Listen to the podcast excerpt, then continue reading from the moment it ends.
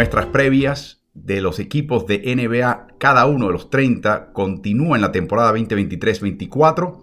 Nos acompaña el coach Carlos Morales, le saluda Álvaro Martínez. Esta vez nos enfocamos en la división del Atlántico, una división que tiene por supuesto a una potencia como Boston Celtics, una gran incertidumbre como lo es Philadelphia 76ers, Toronto, Brooklyn y New York Knicks.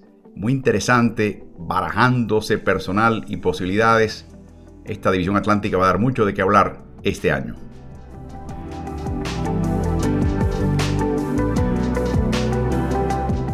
Junto al coach Carlos Morales, te saluda Álvaro Martín, un equipo de Boston, Carlos, que por distintas razones no se le cuadraron las transacciones a tiempo y tuvieron que despenderse de Marcus Smart para poder traer, eh, en el caso de, de Kristaps Porzingis, al equipo. Perdieron profundidad en ese proceso y además tuvieron la suerte de que en el zafarrancho de Damian Lillard pudieron hacerse los servicios de Jeru Holiday, que se integra este equipo. En general, en resumen, Carlos, este equipo gana un cuadro titular que quizás sea el mejor de la liga pero pierde profundidad importante. Hay varias preguntas que te quiero hacer. Eh, normalmente son tres preguntas por contestar. Este equipo es tan y tan interesante que creo que vale la pena una cuarta. Así que la pregunta, y yo sé que no hay respuesta, pero estoy preguntando tu opinión. Vimos a Jalen Brown cometer errores con la mano izquierda y le costó la posibilidad de llegar a unas finales y ganar eh, el campeonato este año al equipo de Boston. Eh, Jalen, los dos Jays, Tatum y Brown, ya se tienen que hacer líderes de este equipo. Ya no está Marcus Smart. Al Horford ya está posiblemente hasta para jugar en la banca en, su gloriosa carrera. ¿Están listos para proveer madurez y liderazgo a este equipo, Carlos? Bueno, Álvaro, de, nuevo, lo que, lo que mencionas, ¿no? En la, eh, la, premisa es que es bien difícil determinar si esto va a ocurrir o no. Pero para que Boston de verdad pueda ganar un campeonato, tiene que ocurrir. O sea, los Jays tienen que ser los líderes del equipo, sin lugar a dudas, y tienen que ser líderes positivos y tienen que ser líderes que prediquen con la palabra y con el ejemplo, que sean los que estén más dispuestos a, mover el balón, a hacer ese pase extra, a dar esa ayuda adicional en, defensa. Esto es un, caso interesante porque es un equipo que siendo el segundo mejor equipo defensivo de la liga, pierde dos baluartes defensivos, pero adquiere dos jugadores que pueden proteger muy, muy bien, eh, dos jugadores defensivos como Rudy Holiday, que es un baluarte, perdieron a Marcus Smart, pierden a Robert Williams, eh, pero llega un jugador que puede proteger el aro como Kristaps Porzingis por su longitud, su, eh, facilidad para poder cubrir esa área de la pintura, su envergadura. Así que pierden por un lado, ganan por el otro. Como mencionas, al tener a Drew Holiday, mejoran ofensivamente muchísimo, lo cual lo convierte quizás en uno, si no el mejor cuadro titular de la liga.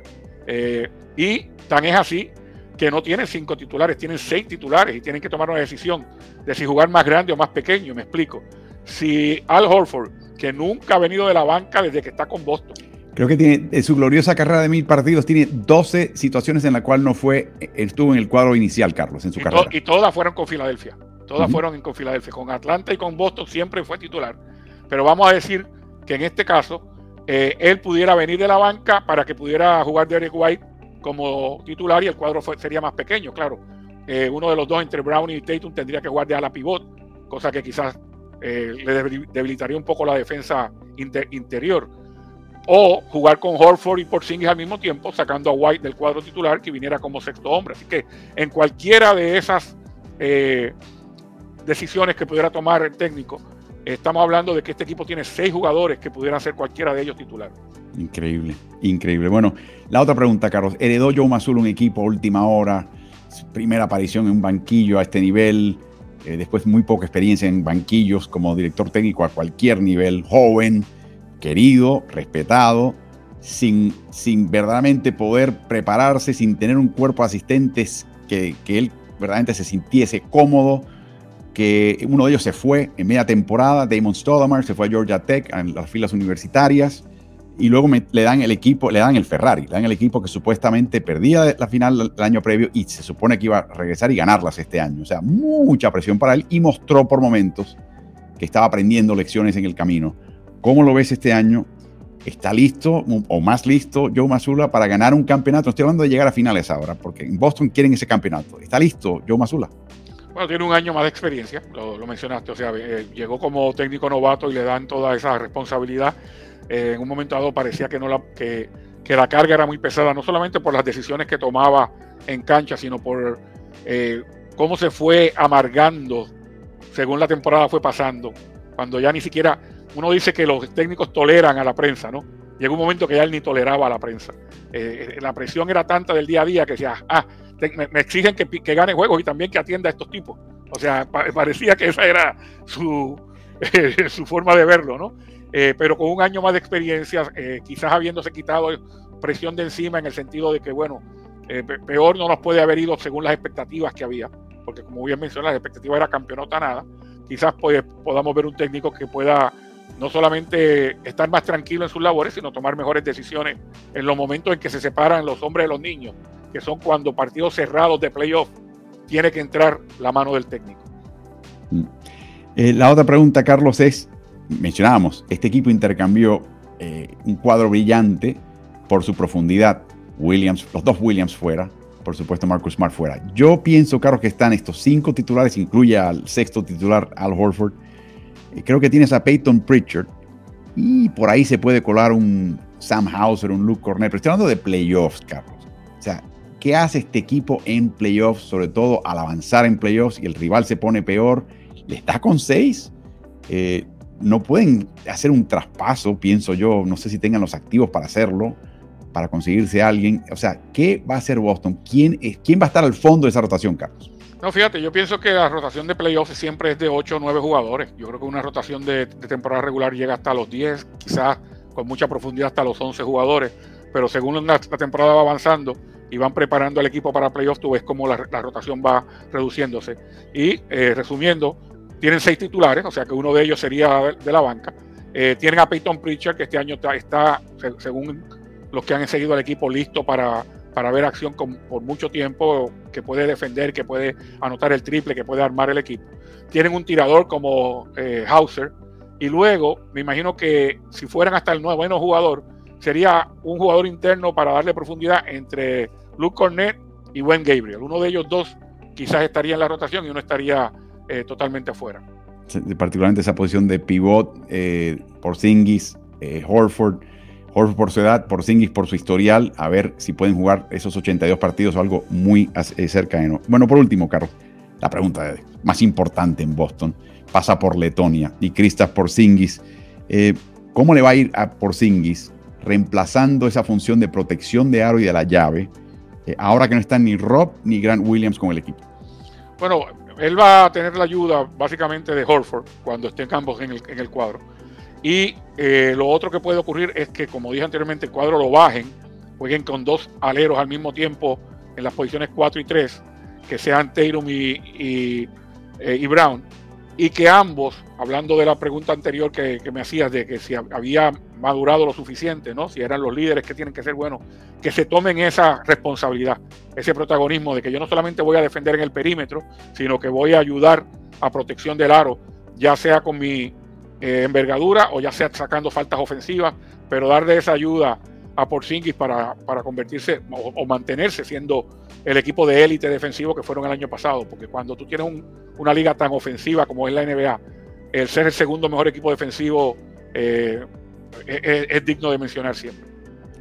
Así que veremos, Porzingis el año pasado décimo mejor en cuanto al porcentaje de campo permitido a oponentes en su marca directa, menos del 54% en un radio de 2 metros 6 pies del aro, que es excelente, el décimo mejor protegiendo el aro en la NBA.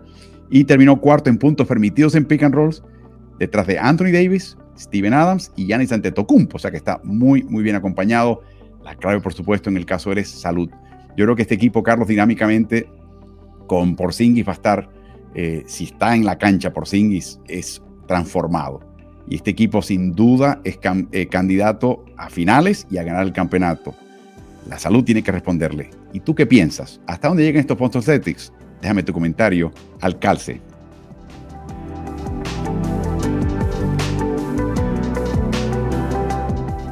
Les saludan el coach Carlos Morales y quien les habla Álvaro Martínez. Este equipo de Brooklyn, Carlos, es como un metrónomo, es como vaivén. Para aquí, para allá. Vamos a armar el equipo con Paul Pierce, Kevin Garnett. Ay, no funcionó. Vamos a empezar con un grupo núcleo joven para desarrollarlo. Muy bien. No, mira, vamos a traer a Durant, Kyrie Irving y James Harden. Ay, no funcionó. Vamos a volver a empezar con un grupo joven y un núcleo que vamos a tratar de desarrollar. Esto es lo que tienen entre manos, Carlos. Eh, la pregunta es, ¿quién anota los puntos por este equipo? Bueno, ya en la, parte final de la temporada, cuando se hicieron de los servicios de Michael Bridges, se notó a un Michael Bridges muy mejorado con, una responsabilidad adicional. Recuerda que en Phoenix era un actor de reparto y cuando llega a Brooklyn anota 26 puntos por partido en el tiempo que estuvo con, con el equipo y yo creo que ese es un buen candidato. Dean Weary siempre ha sido un gran anotador.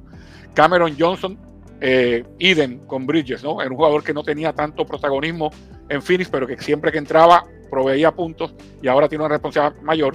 Y en la parte final de la temporada descubrieron a Cameron Thomas. Cam Thomas, que tuvo partidos hasta de 40 puntos en la parte final de la temporada. Yo creo que por esos cuatro jugadores, básicamente, más lo que te dé eh, eh, Claxton cerca del canasto, lo que te dé eh, en, en, contragolpe Ben Simmons. Pero si fuéramos a buscar cuáles son los jugadores que van a proveer la ofensiva noche tras noche, son los cuatro antes mencionados interesante. Eh, precisamente vamos a hablar de Ben Simmons, Carlos, que ha tenido sus cuitas. Yo lo que estoy notando, estoy mencionando en mis redes, es que lo, estás notando contento, alegre.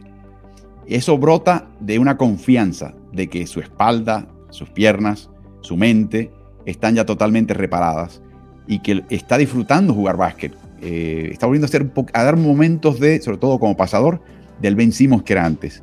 Eh, le queda esta temporada y la siguiente en su contrato. Si no le va bien, van a tener que despacharlo eh, posiblemente al finalizar esta temporada, pero vamos a pensar que la cosa va mejor de lo anticipado. ¿Cómo tú defines una temporada exitosa para un jugador que no te va a meter un triple, pero ahora promete que quizás pueden estar los tiros libres? Bueno, una temporada exitosa para Ben Simon sería tratar de, regresar a, su mejor juego o, o, cercano a su mejor juego cuando estaba con Filadelfia, me explico. Uno de los mejores jugadores defensivos de la liga, literalmente defiende desde la 1 hasta la 5. Y eso creo que es el único que lo hace. Casi siempre hablamos de grandes jugadores defensivos que defienden la 3, la 4 y la 5, o jugadores que defienden de la 1 a la 4. Pero Simons defiende de la 1 a la 5. Si puede volver a hacerlo, ya es un baluarte en, ese costado de la cancha, obviamente. Luego, que sus promedios de puntos y de asistencia vuelvan a estar cercanos a, a lo mejor por encima de los 10 puntos por partido teniendo en cuenta que va a tener varios anotadores a su alrededor y cerca de las ocho asistencias por partido.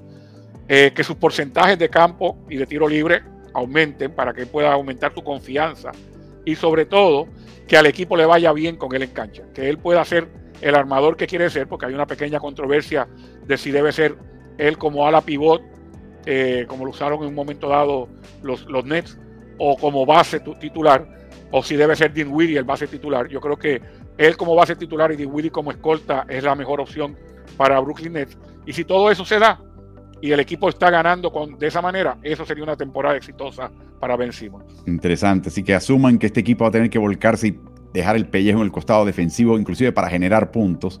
Yo, la, visión que yo tengo de Simmons en su momento, Carlos, aparte de lo que mencionas, que es todo muy cierto, los, es de los jugadores más rápidos. Definitivamente su estatura, pero aún excluyendo estatura que hay en la NBA en el contragolpe, el individuo es una absoluta gacela, es un chita.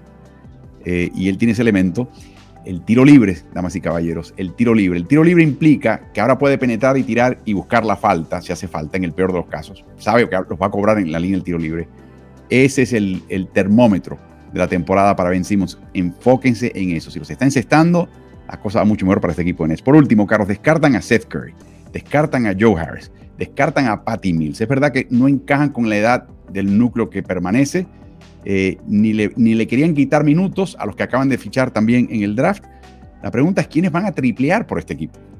Bueno, eh, por encima del 38% la temporada pasada, ya, fuera que estuvieran en Phoenix o estuvieran en, en, Brooklyn, estuvieron Bridges, Johnson. Eh, obviamente en la parte final de la temporada, como te dije, descubrieron a Cam Thomas, que también estaba metiendo el triple con consistencia.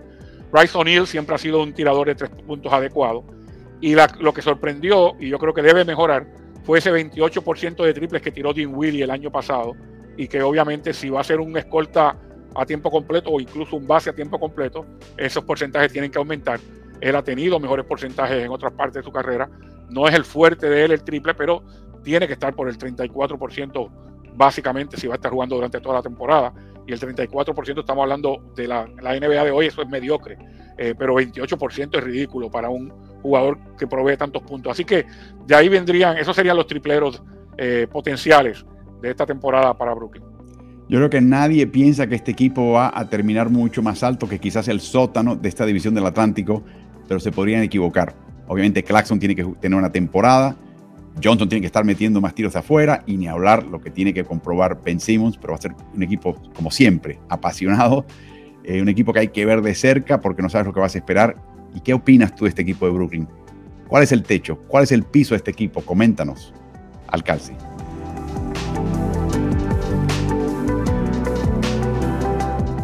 Les saludan el coach Carlos Morales y quien les habla Álvaro Martín para analizar estos New York Knicks. Carlos, lo primero, ¿cómo es posible que en Nueva York haya continuidad, estabilidad y tranquilidad y paz? Yo no lo puedo creer. Algo tiene que pasar, por favor, porque el historial reciente de este equipo es impaciencia, cambios, eh, a veces buscando ganar el titular de la mañana, algo rimbombante, y no, son un poquito aburridos, son un poquito tranquilos, no aparecen en las las notas. Típicamente es un equipo que está en boca de la prensa nacional e internacional de la NBA. Y lo han hecho a propósito. Y a mí me parece cada vez que lo pienso, Carlos, y lo estoy viendo, que Tom Thibodeau tiene mucho más peso en este equipo de lo que quizás yo pensaba.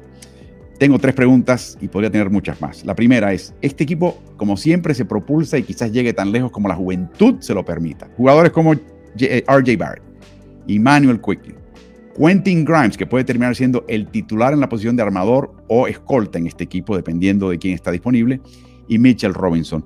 Entre este grupo, ¿cuál tú crees que va a ser el jugador eh, que tú anticipas va a tener un salto de calidad importante este año? Bueno, Álvaro, yo pienso que todos van a mejorar un, poco. Cada uno de ellos va a mejorar un poco. Eh, RJ Barrett como, como jugador que juega de escolta y de alero titular. Eh, y, lo mismo con Quentin Grimes, que se quedó con la posición de escolta titular en la parte final de la temporada. Pero para mí, el jugador que tiene más para mejorar es Emmanuel Quickly. Yo creo que es un, jugador que ha venido de la banca con mucho éxito, que las veces que le ha tocado titularizar lo ha hecho bien y que está listo para dar un salto de calidad, que él mismo quiere más protagonismo, que él mismo quiere más responsabilidades y por lo tanto es el que tiene quizás eh, más para, para, para, subir, más para ampliar su juego. Así que dentro de esos cuatro jóvenes jugadores que ya son jugadores importantes de la rotación del equipo y que contribuyeron al éxito que tuvo el equipo el año pasado, me parece que Quickly es el llamado a mejorar más. Interesante porque se espera mucho, por ejemplo, de RJ Barrett, que fue fichado mucho más alto en el draft que Quickly. Eh, Quickly el fondo de la primera vuelta, eh, todo lo contrario al ahijado de Steve Nash, RJ Barrett. Muy interesante lo que mencionas, Carlos.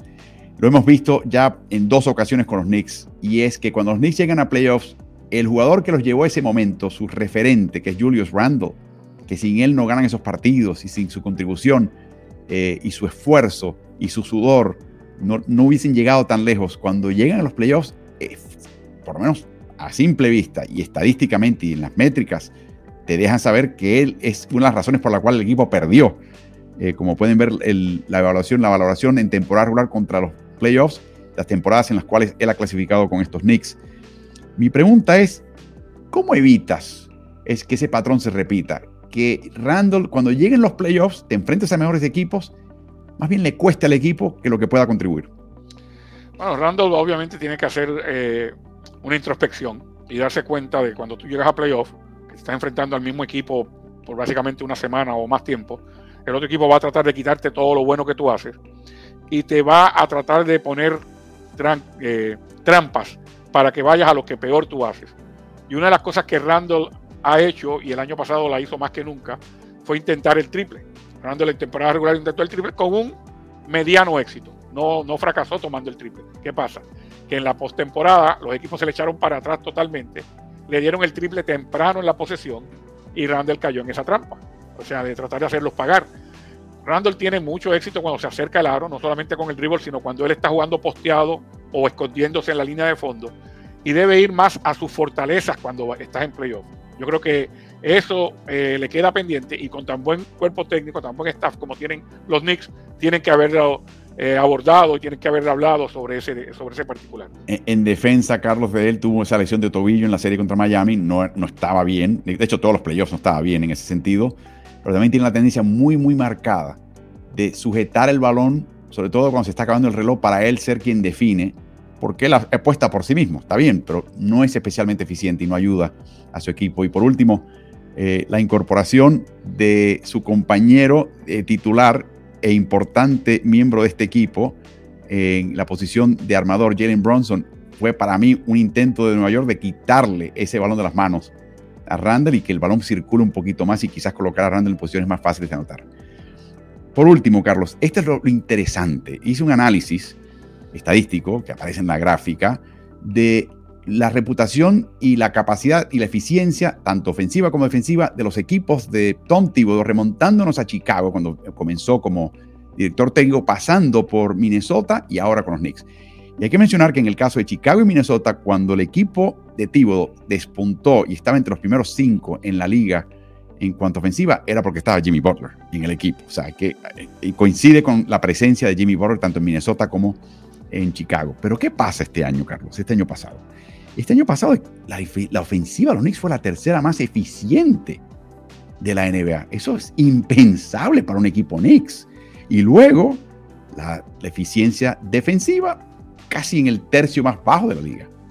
Con los jugadores que tenían. Es verdad que Mitchell Robinson estuvo fuera, etcétera, etcétera. Pero eh, la impresión que me está dando, Carlos, y sin saberlo, es que está mucho más flexible Thibodeau y está quizás un poquito más dispuesto a conceder algo en el costado defensivo, sobre todo con su selección de jugadores en, en cancha, que antes y quizás esté más interesado en que el equipo sea un poquito más productivo a la ofensiva para no tener a la defensiva desgastándose de forma eh, exagerada. ¿Cómo lo ves? Yo creo que él aprendió, como todos los técnicos, ¿no? Los técnicos somos testarudos. Cuando empezamos con algo, a él se le puso el sello de que era un gran, primero asistente defensivo y luego cuando fue head coach, un gran coach defensivo. Eh, y él aparentemente por un momento dado quería siempre que sus equipos defendieran mucho, defendieran. Cuando llega a Minnesota se da cuenta de que, de que no tenía el material para defender y sí tenía jugadores con habilidad ofensiva. Y por ahí yo creo que ha ido cambiando a no nadar contra la corriente. O sea, si mi equipo tiene más personal para atacar que para defender, yo voy a enfatizar entonces, voy a seguir eh, tratando de que mi equipo defienda, pero voy a enfatizar entonces la ofensiva, no le voy a poner, eh, no le voy a poner eh, ataduras a mi ofensiva, porque en muchas ocasiones recuerda que los, especialmente los técnicos veteranos les gusta jugar defensiva con el balón en las manos, jugar posesiones largas para que eso le quite ritmo al juego y aparentemente tu equipo parezca que está defendiendo más. Thibodeau ya renunció a eso. Si su equipo tiene el contragolpe, lo va a ejecutar. En la media cancha tienen muchos esquemas muy buenos que ejecutan muy bien. Eh, y como bien mencionabas, eh, está entre los mejores equipos ofensivos de la liga, a pesar de que estuvo en decimonoveno en eficiencia defensiva. Eso quizás hace 10 años atrás, Thibodeau hubiese dicho, no, no, no, para nada, yo no puedo estar dirigiendo un equipo así. No, lo importante cuando tú tomas en cuenta eficiencia ofensiva y eficiencia defensiva, ¿sabes qué es? La eficiencia neta. Si tu equipo anota más de lo que permite, siempre vas a estar ganando. Así que yo creo que ese mensaje le llegó a Tibodo adelantado en su carrera y ya hoy, como dije anteriormente, no nada en contra de la corriente y deja que sus equipos ejecuten de la mejor manera que puedan. Y este equipo de los Knicks tiene una ofensiva natural. Y la otra cosa, Carlos, siempre tenía tendencia a desgastar a sus jugadores y concentrar minutos. Todavía hay algo de eso, pero yo creo que lo hace porque son los jugadores jóvenes y los quiere curtir temprano. Y los únicos jugadores en este equipo que en algún momento en los últimos años han estado un poquito encontrados con el coach. Por momentos, Julius Randle de vez en cuando tiene una pequeña, un pequeño berrinche. Y obviamente Evan Fournier que se siente marginado y quizás con razón se quiera ir. Y eso lo entendemos todos perfectamente bien. Pero estos jovencitos no conocen a nadie más que a Tíbodo, Carlos. Y han sido leal. Le son leal. Así que es, es interesante ver ese fenómeno. La pregunta para ti es, ¿tú crees que este equipo está entre los primeros cuatro del este de cara a los playoffs o definitivamente para los playoffs, pero entre el quinto y el octavo puesto. Déjanos tu comentario al calce.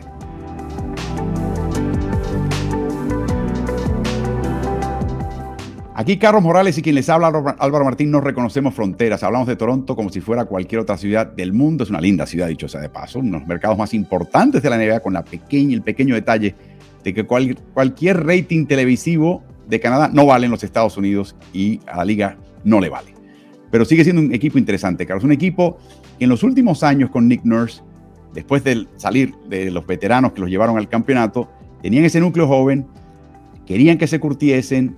Era un grupo que todavía jugaba de un básquet muy individual, eh, un básquet que se nutría con los contragolpes en gran parte, que en la media cancha era muy flojo, que no era especialmente triplero, defensivamente atlético, intercambiable, excepto con la posición de Fred Van Vliet. Se despachan a Van Vliet, mantienen el núcleo, el resto del grupo, Pero ahora, Carlos, han hecho cambios importantes porque tienen un nuevo técnico, que es Darko Rajakovic. Y para mí eso es totalmente revulsivo, revolucionario. Y no sabemos, hay un montón de cosas que no sabemos de este equipo. La primera pregunta, cambiaron de armador, se fue Van Vliet, llega Dennis Schroeder con un contrato bastante bueno, que el que él siempre quería en Los Ángeles, algo parecido. La pregunta es, ¿qué gana y qué pierde Toronto Raptors con Dennis Schroeder en vez de Fred Van Vliet? interesante pregunta porque para mí que ganan en velocidad. Obviamente Schroeder es mucho más rápido, más ágil que Van Vliet. Pierden en liderazgo. Van Vliet se había convertido básicamente eh, ante la salida de Kyle Lowry eh, se, había, se, había, convertido él en el, en el, eje del equipo en términos de, liderazgo, ¿no? en, el, dueño del equipo, por llamarle de alguna forma. No creo que pierdan en, otra, en otro nivel, porque si te pones a ver todos los, los números, son muy parejos, los números de porcentajes de campo, porcentaje de triples, asistencias y puntos de ambos jugadores a lo, a lo largo de su historia, de su carrera, son sumamente parejos, así que ahí se balancea. Y creo que algo a favor de Schroeder es la confianza que tiene que estar por la estratosfera en este momento porque viene de ser el MVP del pasado mundial eh, en Asia, Filipinas, Indonesia y Japón, cosa que, es bastante decir.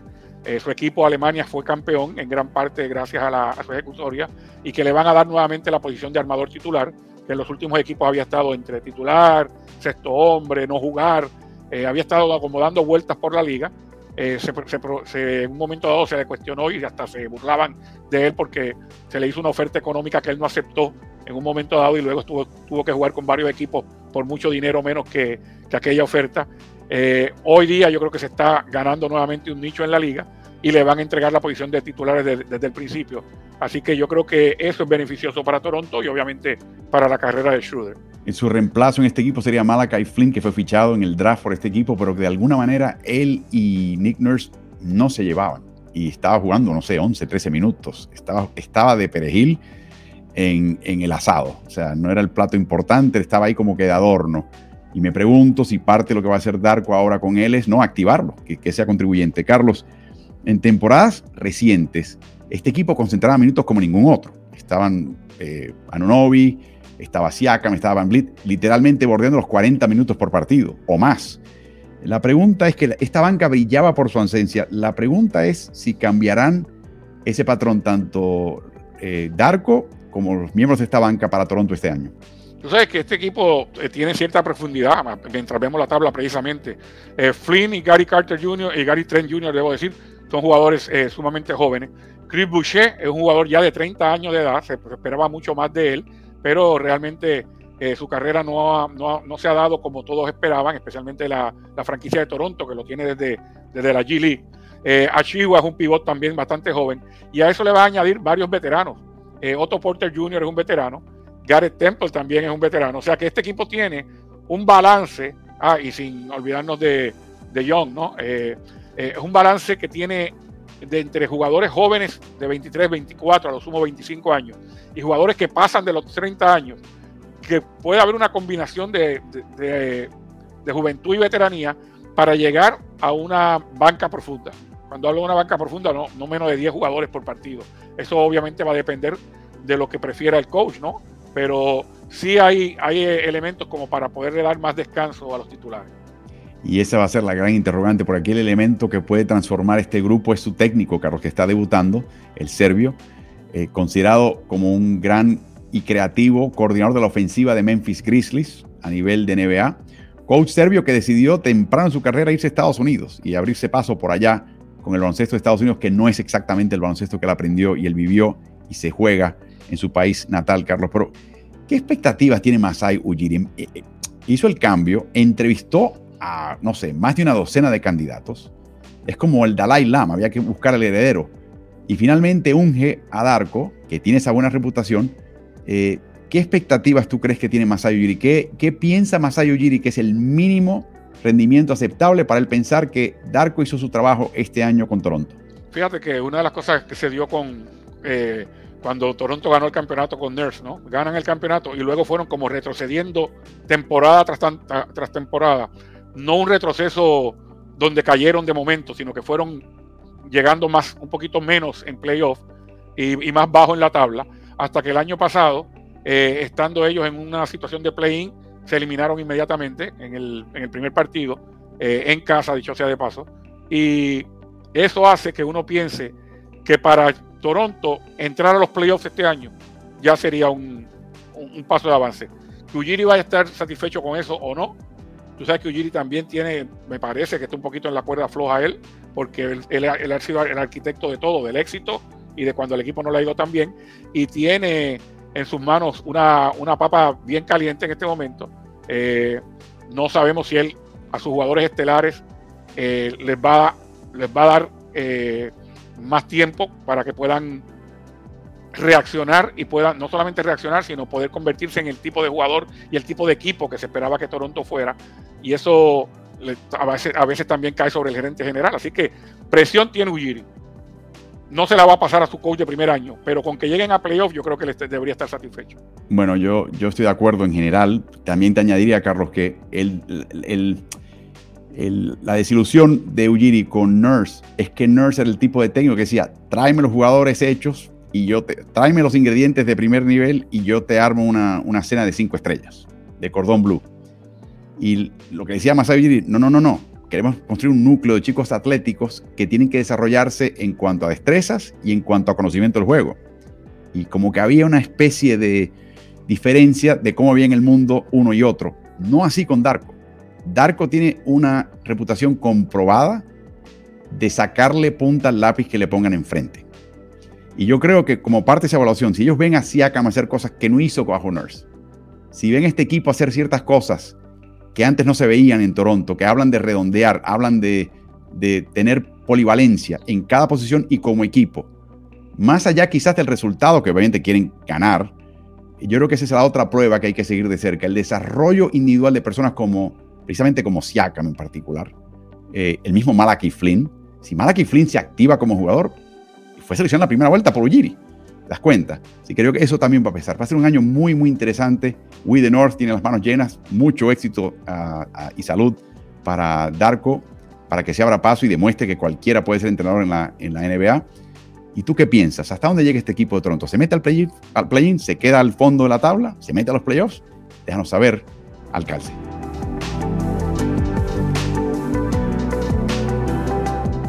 Con mucho amor fraternal les damos la bienvenida el coach Carlos Morales y Álvaro Martín para hablar de este equipo de Filadelfia. En este momento, Carlos, por favor revisa, checa por favor que no ha habido un traspaso de Harden. Está Harden con el equipo, está peleado con el equipo, no fue a la última práctica, de hecho dicen que está en Houston, ni siquiera está en Filadelfia. Dicen que va a empezar a armar escándalos si no lo traspasan. Está solamente menos de una semana de que comience la temporada. Él quiere estar con el equipo de los Clippers. Los Clippers hacen una oferta buena. Todo un drama. Vamos a hablar de eso. Pero también vamos a asumir por un momento, Carlos, asumir, y esto puede que tampoco se dé, que lo que se rumora es que podría venir Terrence Mann de vuelta al equipo de Filadelfia. Harden va a Clippers y un par de selecciones de primera vuelta que no afectarían este equipo para nada. Vamos a asumir que ese va a ser el elenco que va a tener a Nick Nurse como nuevo técnico de Filadelfia junto a Joel Embiid. ¿Tiene lo suficiente Daryl Morey con ese grupo o algo similar de otro equipo donde no va a haber una estrella fulgurante o equivalente quizás a Harden? como para que Joel Embiid piense que pueden aspirar a llegar a lo profundo de los playoffs? Bueno, lo, piense o no lo piense Álvaro, la, la, pues, la, la propuesta va a ser simplemente cuán lejos llegue el equipo este año. O sea, vamos a decir que Joel Embiid en un momento dado se tenga, se pueda dar el lujo de estar disgustado con el equipo. Se, daría el lujo de estar disgustado con el equipo si con el material que le proveen este año no llegan lejos en playoff y llegar lejos en playoff hoy día para Filadelfia es final de conferencia como menos, como poco. Eh, final de conferencia, final de liga, ganar un campeonato, a todo eso aspira en Si se da con ese núcleo que tiene de jugadores, pues obviamente va a estar contento. Si no se da, si se da el cambio de Harden y no se da con un Terence Mann llegando, él va a pensar que siempre le faltó algo. Y no es solamente que le falte algo porque, porque no esté Harden, sino por los jugadores que salieron del equipo también entre temporadas. Así que eh, él no puede darse el lujo de estar descontento en este momento. Él está, viene de ser un MVP de, la liga, que está luchando porque su equipo le, va, le, vaya mejor en postemporada. Y si no le va bien, ya sea en temporada regular o en postemporada, entonces quizás ponerle el grito en el cielo. Bueno, una, pequeña una pregunta de seguimiento lo que, lo que dice, porque está el mismo tema. ¿Y tú que no regrese un Paul George, un Kawhi, que es el calibre que estaba buscando Filadelfia, o inclusive llega un Terence Mann o llega alguien de otro equipo del nivel de Man y no del, del nivel de Kawhi o de Paul George. ¿Tendrá más tiros y protagonismo el MVP reinante de la liga? ¿Así lo quiere él? ¿Así lo quiere Nick Nurse? ¿Cómo tú crees que van a jugar? ¿Van a jugar el mismo sistema pero, y repartir la ofensiva? ahora que no está Harden, va a cambiar fundamentalmente lo que, lo que va a pasar. Yo creo que el protagonismo de Embiid debe aumentar un poco si Harden no está, pero recuerda que, que Maxi, eh, Tyron Maxi ya el año pasado empezó a dar eh, visos ¿no? de, lo que él puede ser en esta liga. Eh, y que casi siempre lo que ocurre cuando se va a un jugador que tiene mucho protagonismo es que no solamente el estelar que queda adquiere un poco más de protagonismo, sino que la carga se divide entre todos los demás jugadores. Así que eh, eh, eso espero yo que, es lo que, sea lo que pase con Filadelfia. Bueno, va a ser interesante. Y de nuevo, de nuevo sin, la ventaja de estar ahí, haber estado ahí eh, en el año último año de Doc Rivers y entender exactamente lo que pasó, ¿qué tú crees que va a aportar Nick Nurse que Doc Rivers no aportaba? Sabemos lo que Doc Rivers aportó. ¿Qué tú crees que imparte Nurse a este equipo que no, por distintas razones, no, no lo hizo Doc Rivers? Yo realmente no tengo la menor idea de cuál sea la, gran diferencia. Yo, obviamente una cara nueva, una voz nueva, eh, a un equipo que, no llenó expectativas por mucho tiempo. Y si pudiéramos decir qué puede aportar él, lo pondrían en, un signo de interrogatorio. No perder juegos decisivos, porque por eso se caracterizó la era de, Doc Rivers, de, llegar hasta lo, último de una serie, llegar al séptimo partido y lamentablemente caer en un séptimo partido en muchas ocasiones eh, y no llegar a lo, a lo propuesto. O sea, quedarse corto de, de, las expectativas en cada uno de esos años. Yo, yo creo que esa sería quizás la mejoría que pueda traer, no Nurse como técnico, sino al e, el equipo completo que le vaya mejor. Y entonces, obviamente, ahí la gente empezaría a especular, eh, ves, le hacía falta otro coach a este equipo. ¿Tú no crees que Nurse tiene más recursos técnicos que, que Rivers? No, no, honestamente no. Creo que, creo, que los dos están a, a la par técnicamente. Obviamente Nurse tiene una forma de ver el juego un poquito más abierta, más quizás moderna en términos de, del juego de cancha abierta y de, utilizar el, tiro de tres puntos como arma. Eh, viene de una filosofía de, haberlo hecho y, de haberle dado éxito en Toronto, pero eh, recursos técnico-tácticos, obviamente Doc River tiene tantos como el mejor. Interesante. Bueno, Carlos, traen a Kelly Ubre como agente libre eh, para anotar, porque Ubre ve un balón y, ve el aro. es, como respirar para él, ¿no? esa es su orientación y puede meterte 20 puntos por noche de la banca si hace falta. Eh, la pregunta es si Tyrese Maxi está listo para dar ese paso, sobre todo de liderazgo y de, y de juego oportuno, y sobre todo en playoffs, definir partidos que a veces se desaparecía Harden, pero también lo vimos en Boston, el, juego que no jugó, el primer partido que no jugó en Beat, eh, se echó el equipo a los hombros y jugó como una bestia Harden para ganar de nuevo en un equipo que si asumimos que pierde a Harden y no regresa un armador veterano, no tiene un armador como tal, que era lo que hacía Harden con este equipo, está Maxi para tratar de llenar ese hueco, Carlos. Bueno, Maxi puede titularizar como, como base o puede jugar de escolta. Acuérdate que siempre está Patrick Beverly como, como una opción. Eh, Beverly porque es un jugador que defiende, un jugador que es líder, un jugador que lleva mucho tiempo en la liga. Eh, y que obviamente su mejor, su mejor trabajo sería viniendo de la banca, pero eh, si, no funciona el experimento Maxi como base, lo moverían a su posición normal, que es la de escolta, donde provee muchos puntos, donde provee defensiva, donde provee capacidad atlética, o sea, hace muchas cosas este, este, joven jugador. Y como dije anteriormente, está para dar un paso adicional si, si Harden no está. O sea, dentro de toda esa ese protagonismo que hay que distribuir entre varios jugadores, Maxi tendría una, una gran cuota, de, le caería mucho peso a él podría ser inclusive de lograrlo el candidato a jugar de mayor progreso en un año en la liga, porque sería ese tipo de, cambio en papel y, de crecimiento personal. Y eh, para aquellos que nos están escuchando, tres meses después de haber grabado esto, quizás esté Harden contento en Filadelfia y rompiéndola con Joel Embiid. No sabemos lo que va a pasar, pero creo que se quiere ir eh, y creo que el equipo ya está pensando en ello. Y la pregunta es, ¿a dónde termina este experimento de química que es la temporada 2023-24? del equipo de Filadelfia con nuevo técnico, el MVP, sin mucho refuerzo probablemente. ¿Qué opinas? Déjanos saber al calce.